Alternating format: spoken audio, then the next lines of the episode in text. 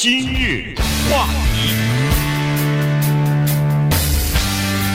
欢迎收听由中讯和高宁为你主持的今日话题。呃，American Apparel 呢，这家公司的老板和创办人呢，昨天被董事会给解除职务了。哈，那么这个事情呢，呃，变成了呃美国商界的一个蛮大的事情，原因就是他是一个呃。就是在这个服装界啊，是蛮有名的这么一个人哈。但是呢，他这个呃，尽管做了一些人们呃认为说值得称道的事情，但是但是他的这个呃有一些生活的逻辑，以及他对女性的呃这种有的时候言语上的侮辱和行为上的这个冒犯呢，让他和他的公司呢呃常年一直缠绕在。官司诉讼当中啊，就是性骚扰啊，呃，这个等等这这方面的这个呃这个诉讼啊，所以呢，最后董事会大概是觉得没有办法再容忍他这种行为了，于是就把他的执行长和这个呃董事会主席的职务呢，等于是给他开除掉了。对对，昨天这个消息呢，说是我们看到以后，我觉得非常有意思，因为 American Apparel 这家公司是一三零零电台的广告客户，如果大家还记得的话，他们。过去曾经在电台上做广告招募员工，那说到员工呢，这个乃是这家公司的特色之一哈。这家公司，如果我们的华人听众不是很熟的话呢，说明您的年纪稍微偏大了点啊。因为它主要呢是针对年轻人，实际上在各个美国的那个大型的购物中心，我们说的所谓这个 mall 里面哈，都能看到这家公司的店。它这个店在全世界已经超过大概几百家了。同时，在公共汽车上面，在大的公共广告牌上面，以及很多的地方，包括一些印刷的非常精美的杂志以及。平面的媒体，包括报纸啊等等，都能看到这家公司的广告，而且这家公司的广告，你一旦看过，很难忘记。所以这家公司，如果说它有什么特色的话，那可能排在第一的是它的广告。至于它自己内部怎么运作的，外界可能并不太清楚嘛，对不对？第一就是它的广告，它的广告太独特了，太了不得，它这个创意哈。第二呢，可能。就是老板，为什么？因为他老板自己本身经常出现在他自己的广告当中，电视上也有，所以对于这个老板，那蛮帅的一个人哈，对这个老板的印象也会很深。那么第三呢，对这个公司的特点就是他的模特，嗯，他这个模特特别值得一提。所以这个如果你不熟的话，听完今天的今日话题以后，你会对他的模特啊有多一些了解。当然，最主要的还是这家公司的理念，他有几个特别坚持的理念。这就是刚才说的，为什么说它的经营有值得称道的地方。第一，它坚持 “Made in America” 或者 “Made in the U.S.”，就是它的服装绝对要在美国生产。实际上，它的服装的生产的这个工厂离我们电台二十分钟，啊，就在这个，对，就在洛杉矶这啊，所以他强调是这个。那么第二呢，就是给员工高薪。一般的这种服装厂，大家知道都是所谓血汗工厂，给你最低薪资就不错了。他要超过最低薪资多的时候三倍以上付给员工啊，他对这个员工的待遇，包括提供各种各样的保险啊什么的之类啊，就是特别的优待员工，这也是他的一个特点。还有呢，当然就是驱动他这家公司成名的一个重要的因素就是性，他特别强调性欲，对他的这个东西他特别的强调，不管是在的工作场所，还是他的广告，还是他的整个的服装设计的理念，对。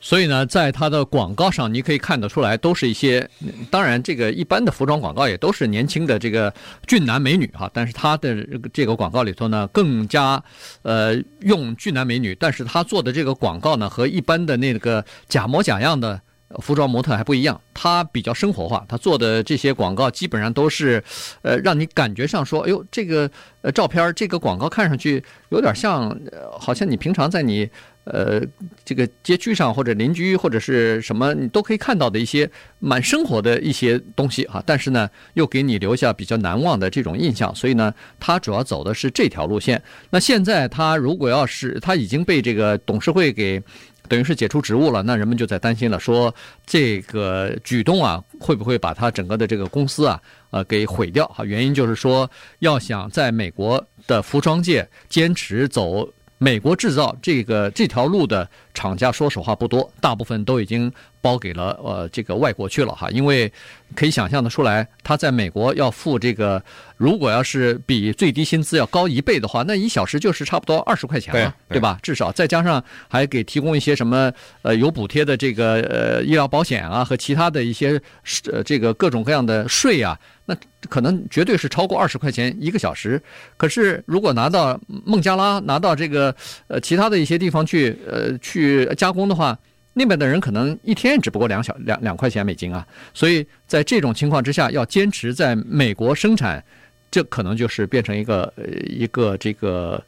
也可能新的董事会或者新的主管他会把这个工作就承包到外国去了，这也是一个考虑哈。另外呢，也就是说。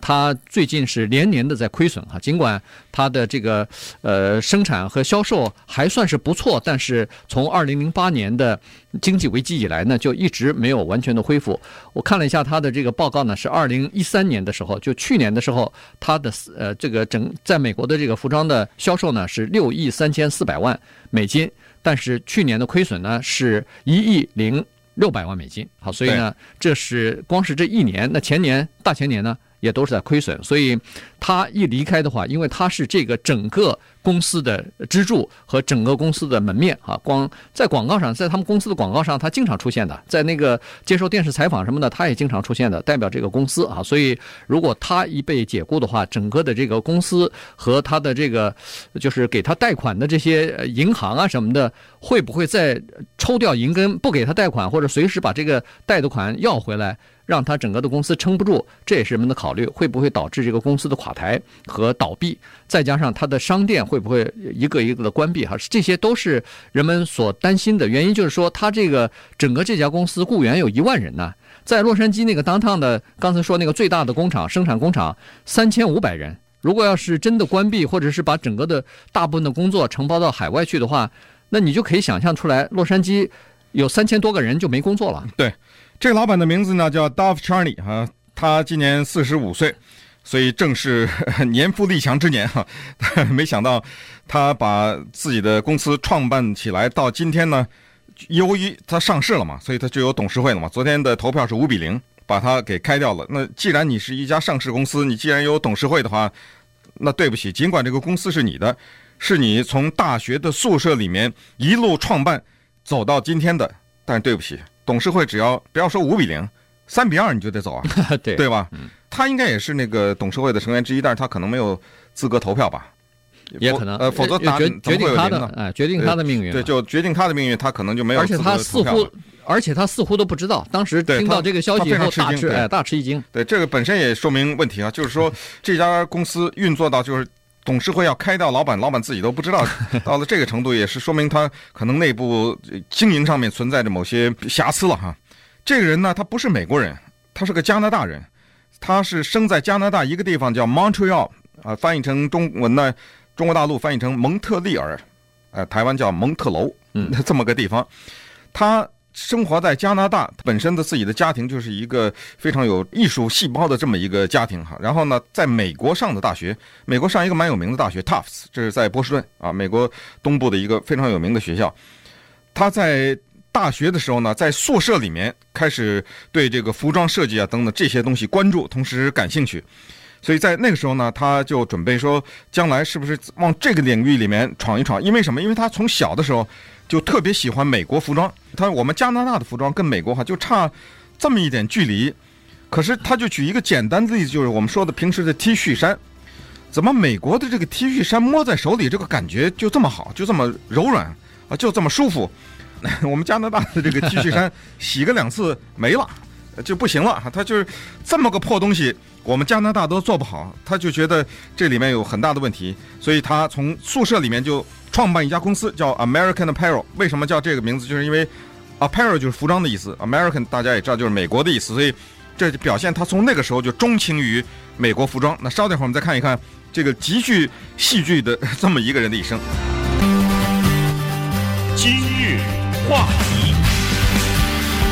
欢迎继续收听由中讯和高宁为你主持的今日话题。这段时间跟大家讲的呢是 American Apparel 这家公司的创办人哈，呃，Dov。呃，Charney 呢，他呃，昨天被董事会呢解除职务了。这件事情呢，让他吃惊不已哈。当然，呃，他也没有接受媒体的采访。那么，董事会呢，基本上没有。太多说什么问题哈，只是说他的判断失误，呃等等哈，呃有一些有问题值得疑值得询问的这个行为举止，所以呢，就因为这个呢，就把他等于是解除了他的这个呃职务了。那么人们就担心这家公司的前景问题了。但是呢，这个人是确实值得讲一下的，尽管他有这方面的瑕疵，但是其他方面在公司的经营，在公司的管理理念方面呢。他还是有他自己的这个一套管理的逻辑和一套这个自己的理念的哈。刚才说过了，他出生在加拿大的一个呃犹太人的家庭里面，父亲是一个建筑师啊，那么呃母亲呢是是一个呃画家和雕塑家。那他母亲的呃姐姐还是妹妹是加拿大非常有名的一个建筑师哈，所以呢，实际上他是出生在这么一个有这个艺术气息。和遗传的这样的一个家庭里边的，所以从小他在家里头受到的就是尊崇，或者说是特别欣赏有创意的东西啊。所以呢，他自己本身从小到大也特别注重这些细节的东西，包括城市的设计、街道的这种细节、橱窗的摆设什么，他都他都非常知道哈，非常了解，而且很感兴趣。从小的时候，他对这个服装的设计和服装 T 恤衫这些东西呢，就非常有兴趣。刚才说过了，他小的时候大概是十来岁的时候，就发现说美国的 T 恤衫好，于是高中的时候开始从美国进口 T 恤衫，一箱一箱、一包一包买到这个 Montreal。在那儿自己去卖去了，对，赚了不少钱。他这种进口呢，是不是正规的途径的进口？当时呢，加拿大和美国之间呢有火车嘛，Amtrak，一天两次啊，上午一次，晚上一次，他就坐这个车到美国去买，一次买个五十件、一百件，然后带回来。就是每一件 T 恤衫，他赚个一块钱左右。那时候他十四五岁就开始做这么一个生意。你想想，这个年轻人就是我们说的倒爷了，已经 啊。对，十几岁的一个孩子，他有这就是这方面的想法，奠定了他以后可能在这方面会有所作为了。同时呢，他热衷于设计，而非常罕见的一个情况是他不是同性恋。啊，对，一般的你想想，十几岁的男孩子在那设计衣服，多数的情况这都是在这个领域里面。有几乎将近百分之九十这样的人，男性哈都是同性恋，但是他不是啊，他但后来给他导致很多麻烦的原因也是他不是同性恋，所以他在这方面呢有格外的天分。然后他就在波士顿上大学，没有多久他就觉得没意思，因为什么？他时间全花在倒卖这个 T 恤衫上面了。他觉得这个做作业啊、什么上课呀，这个东西跟他的生活是毫无关系，格格不入哈，所以。他就辍学了啊，这个大学也没上完，又一个没上完大学的例子。对，然后他就成立这个 American Apparel 这家公司，就开始慢慢的呢，找了一些人，他们几个这个大概同伙吧，慢慢就开始从小打小闹呢，就开始往起做哈。这个时候呢，他就思考他以后这个公司经营的理念，就是怎么在这个竞争极为激烈的服装这个行业要杀出一条血路来。我觉得他这个方面是非常独具慧眼的哈，他注意到了广告。这个东西，他认为呢，很多做服装的人要靠广告宣传他自己。他是什么路子呢？他受了一个人的影响很深。这个人呢叫 Hugh Hefner，他创办一个杂志叫 Playboy，花花公子啊。他受这个人的影响很深，他觉得花花公子的诞生是革命性的。他不光是把性这个问题。公布于众，大众化，而且呢，他在性的背后是带有理念的，他不是纯粹的色情，他是有文化和政治理念的。所以他说，我要把这个东西移植到服装里面的话，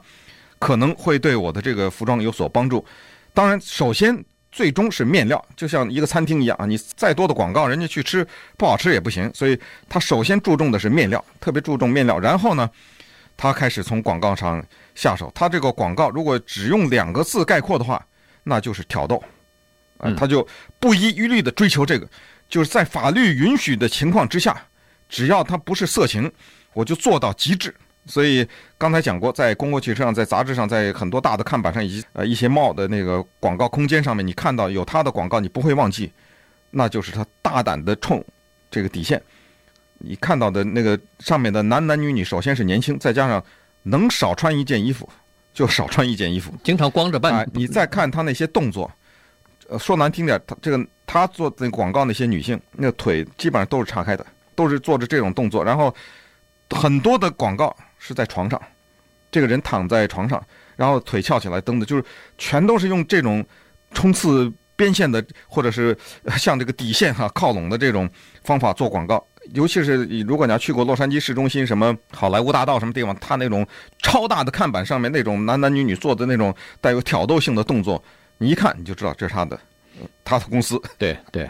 而且呢，他挑战这种传统的广告的这个底线哈，他呃接他同时除了刚才那个挑逗之外呢，他还比较注重另外一个东西，就是呃叫做不对称的这种呃不对称的这种特点吧，他用多足一的模特在做他的这个服装的这个广告啊，所以呢，你可以呃想象的出来，这种有的时候他是不完美的，他做的身材可能也不是特别美轮美奂。呃，然后有的时候服装上头你可以看到汉字啊，可以看到这个，呃，皮肤上有一点这个呃青春痘之类的东西，他那他不掩饰，把这个东西都放在上头。这这广播上听不清楚啊，汉字不是中文字哈，就是留着，就是汗流的，汗一大堆这个。物我一个人就好像刚干完体力活，满身都流着汗这样。而且这个汗就印在那个 T 恤衫上，或者是你一看一片是冒着汗的，哎，湿的，但。哎，他就是追求这种东西哈，所以让你看到特别接近生活，好像觉得这不是一个广告，是我们呃任何一个人都可以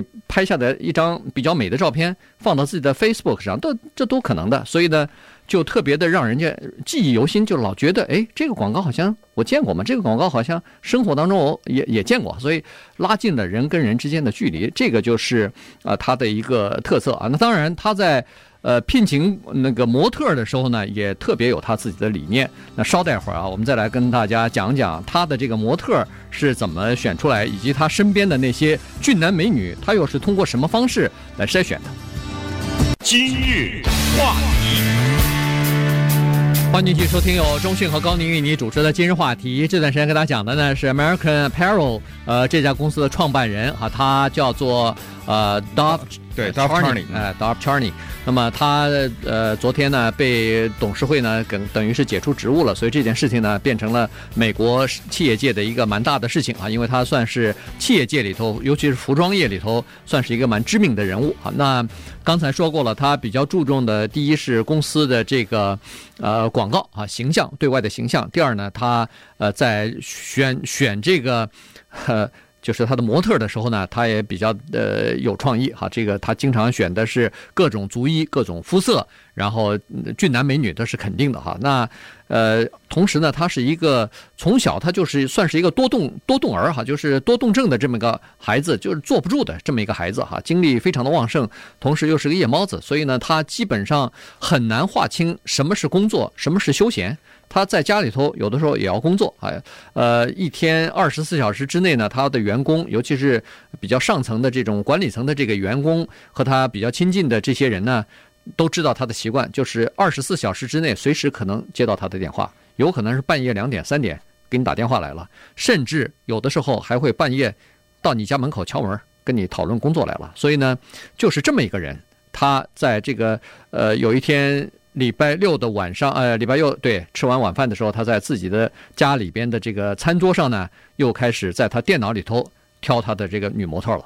他挑模特是这样的哈，就是说模特呢是非常多的哈。我们也知道，这个很多人上他的网上去应征。我估计像他这种 American Apparel 这种网站上，可能那不好上千都有啊，人家上去应征，所以他花很多的时间上面去挑，就是挑他喜欢的身材和他喜欢的，就比如说面部特征啊等等。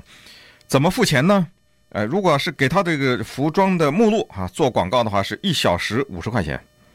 并不是很多。拍照嘛就，呃，如果是给他那个公司做广告的话，一天一百五，但是他提供交通。如果这个人是在外地的话，他还提供酒店啊、住宿什么的，由他提供啊。对，如果呢，你是给他的在商展上面做模特的话，那么他也是一天一百五。嗯，基本上就这么一个价钱。大家可能不知道的是，我们看到的很多那种巨幅的照片啊。都是他拍的很多，啊，他自己本身亲自下去端着个照相机去拍照去。对，那么他当然他还有个理念，就是要身边围绕一群漂亮的人。他在他身边的这个，尤其是有呃有创意的这种工作室里边呢，都是非常漂亮的呃人哈，基本上大部分都是女性，不是完全女性，清一色的，但是。恨不得有百分之八九十可能是 女性，都是非常漂亮的美女。那么这些人他是怎么招来的呢？这都是他，呃，他非常率意的就这么呃。有的时候是在酒吧间可能碰到了以后，随便聊了一聊，觉得这个人很有意思，哎，觉得他的这个对服装的某一些看法或者是创意，呃，对他有启发，哎，他就招来了。有的是呃，就是大路上、马路上，可能是逛什么商店、逛服装店的时候，不经意的一个，就是碰了一面，哎，觉得这个人气气质各方面不错，哎，就招来了。他他周围围绕的是这样的一群人，那这些人呢？逐渐的得到他信任之后呢，哎，经常可以跟他一起讨论，可以一起完成某一些他设想的一些服装的设计和理念。对，美国很多的产品背后的推动是性，比如举例来说，啤酒，请你注意一下啤酒的广告，基本上全都是一些男女青年，而且穿的非常少的这种情况下，他在传递什么样的讯息？他有一句话暗示给你，就是有了这玩意儿喝下去的话啊。就有机会了，啊、呃，就是这意思。对，你就有机会得到这么漂亮的女性。还有一个产品，大家可能最觉得跟性有关系，就是汽车。嗯，听说过一个东西叫车模吗？没错，那东西跟汽车，那一个穿的比基尼的女的跟那个汽车有什么关系？我怎么想想不明白？对，他就告诉你，如果您开了我的这个车的话，就有机会得到这样的女性，不就这意思吗？没错。啊、呃，你说了半天绕来绕去，不就想就是一个性字儿？那么再也没有一个工业比服装。更受到性的驱动，整个的它驱动的这个一支推手就是性，否则的话，那就请你到一家女性的服装的店里面去看一看，那些让你在一年四季不同的装扮你自己的，其实说白了不就是一种吸引人吗？嗯，对不对？这个就是 Dov Charney 他坚定的认为，他是说性这个东西，它推动我们整个的这个服装工业，它更往前走了一步。除了在大家看到的那像广告上那些带有挑逗性的形象以外，他更往前走一步。他说：“既然这个工业外在的东西是性，为什么不让制造者们也用性这个东西把它们连在一起呢？”他 他居然有这么一个，他鼓励，甚至是不知道是直接还是变相鼓励他下面的员工之间有性的关系。所以他把这些年轻的哈男男女女招到他公司里，我们是没去过，但是可以想象，都是一些很漂亮的人，在他这个地方工作。我们说的不是那个做衣服的人啊，做衣服的人呢，都是车衣工啊，车衣工都是很多是非法移民。他曾经被警察抓了一次，弄了一次弄了好几百个啊，好几百个非法移民啊。这是因为大家喜欢他的工作条件，所以都来应征。我们是说的他的那个管理和设计的团队，全都是一些很漂亮的人，而且他鼓励他们啊，他的名言就是。让人和人之间，让员工和员工之间亲近的方式之一就是性。他有这么几个呃理念哈，他有这么几个逻辑。第一呢，就是说高薪水、福利好的员工是快乐的员工。嗯，这些员工可以生产出高品质的服装来。他说，我付给他们很高的呃价钱，你看他付的是高于这个最低薪资两倍甚至三倍。然后呢，提供呃就是公司补贴的午餐。然后可以免费的学英文，因为显然在这儿的都是少数族裔的这个员工比较多。对，我们这说的就是车衣工这个，哎、车衣工、这个、不是他那些漂漂亮亮的男女女，那些人就不是最低薪资了。对对对，对，我们说的说的是车衣工，工厂里边的这些生产服装的第一线的人，你看提供的福福利这么好，而且他还准备在这个呃，就是他的这个工厂里头要设置呃那个叫马上在工厂里头兑换。兑钱的，呃，兑支票的，呃，服务啊，因为有很多呃，这个非法的不是非法移民了，就刚来的移民可能没有银行账户嘛，所以到外头去又被人家吃掉一口，他干脆在工工厂里头就为他们解决这个问题，而且可以有免费的按摩，定期的按摩，呃，然后可以有这个健身房啊，健身房，哎，免费的健身房什么，还有就是带儿服务，就是你家里有小孩子没，你今天来上班了没人看了，对不对？对，带来。我公司这给你看，对对对，有托儿所，对，所以呢，他给员工想的蛮周到的，所以呢，他说高薪水和福利的员工，快乐的员工，他可以可以给我没有后顾之忧了嘛，他可以给我生产比较好品质的这个服装，这是他的第一个理念。第二个理念，他说，如果要是公司里边上层都呃充斥着一些好看的、呃、人的话，那么大家愿意来上班的这个这个积极性啊。就增加了，对，他 就是全部的这些福利也好，或者是挑一些长得比较好一点的员工的目的呢，按照他的话说，就是他希望一个人当他这一天早晨起来想到上班的时候，很愉快，哎，他很愉快。对，但是他可能我不知道是不是忽略了一点，就是长得好看的一帮人在一起，有时候矛盾挺多的。对对对，这个并不是他想的理想，对不对？对对，但是他找出一个解决矛盾的办法，就是大家发展亲密的关系啊，对对吧？发展亲密的关系，但是亲密关系分手了，就不就发展亲密的关系之后呢？他说有带来另外好处，他认为说亲密的关系让人跟人之间的距离拉近，同时可以刺激两方的。创造力，嗯，对，哎，他是这么想的，想是这么想哈，但是呢，说实话，个人的魅力以及他的这个经营的理念呢，来到了一个非常现实的社会里面。那这个社会呢，跟他的个人的理念也好，跟他的性格也好，发生了强烈的冲突。这就是为什么他尽管有这一些理念，但是接下来呢，还是给他带来了无穷无尽的麻烦，所以才使得他被董事会开除。那么这些麻烦是什么呢？稍待会儿我们再来看一看，最终让他落马的 那些因素是什么。今日话欢迎继续收听由中讯和高宁为您主持的今日话题。这段时间跟大家讲的呢是 American Apparel 这家公司的这个创办人哈 Duff 呃 Charney 呢，他被董事会开除这个事情，因为这个在美国的时装界算是一个蛮大的事情。同时呢，他最大的一个工厂就在我们洛杉矶的 Downtown 啊，所以呢，雇佣了三千五百多名员工呢。所以呢，这个对洛杉矶来说恐怕也是一个蛮大的事情哈。呃，那刚才说过了，他的经营理念、他的生活的逻辑和生活的方式呢，在这样的一个现实的社会当中是没有办法的，是格格不入的。他想得很好，想的都很完美，但实际上在现实的生活当中，他如果这是一个梦想的话，这个梦想就会被打得粉碎。所以在过去的好几年里边，他一直都是被这个各种各样的性骚扰啊，这个各方各这种方面的官司呢缠绕着。对，这个是他跟他的个性有关了哈。我觉得，因为他太强调这个东西，在他的身边又聚集着这么多的年轻的，尤其是女性哈，再加上呢，他本人有一个豪宅，他这个豪宅呢，他打造的像那个花花公子的 Hugh Hefner 就创办人，他的这种豪宅一样，常常是家里面来的都是那个十八岁左右的女孩子，围绕在他家，常常是这种 party。这么说吧，就是他的性生活 可以想象一下，是丰富多彩的嘛。所以呢，他至今没结婚啊。呃，对，那那更丰富多彩。所以呢，就是说，他可能是被身边的这些人呢宠坏了哈。他出言不逊，这就不说了哈。有的时候呢，对下面的员工，他这个脾气发上来的时候，做一些事情也是觉得哭笑不得。马里布有他一家分店，他那次去跟那个店里面一个他自己的员工，不知道什么事儿吵起来了，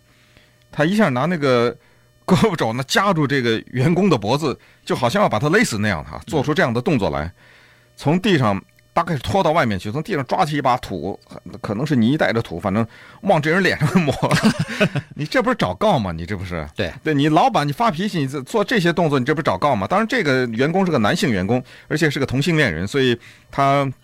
骂他的时候呢，骂的一些对这个同性恋有侮辱的这种字眼呢，是旁边都有人听见嘛，呃，都有人证，所以这个被结结实实的被告上，告了写支票吧，那怎么办呢？就赔钱。他最大的诉讼是他下面的女性员工，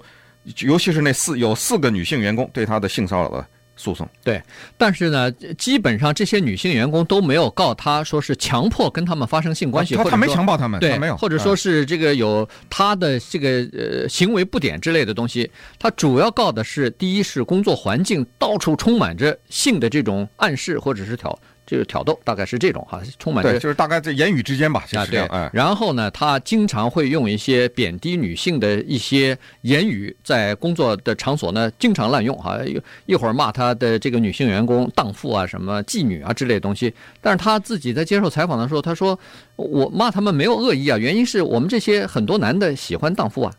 他他他是这么说啊。然后呢，他还有谬论呢，他这个谬论是说现在。呃，这个大家都在注重家庭暴力什么的，以为女性都是受害者之类的。他说，据我观察，大部分的家庭暴力是由女性所造成引起的。呃，他他有这个论点，而且有的时候在工作场所，他就穿一个短裤啊，就穿一个内裤，呃，还哎对，一会儿就脱脱裤子了，一会儿就脱裤子了。所以让这些女性员工有的时候，呃，你可以想象出来，要不就被吓着了，要不就是，呃，就是呃。就是感到非常的厌烦哈，因为他自己还有道理呢。他说：“我因为要设计短裤，呃，一个设计短裤的设计师穿着一个呃这个内裤在上班，这有什么不对吗？他他不觉得有什么不对啊？对，所以就是说，他到了一定的时候，就可能也是身边的人宠的话，他就非常放肆了，对，一个人就变得。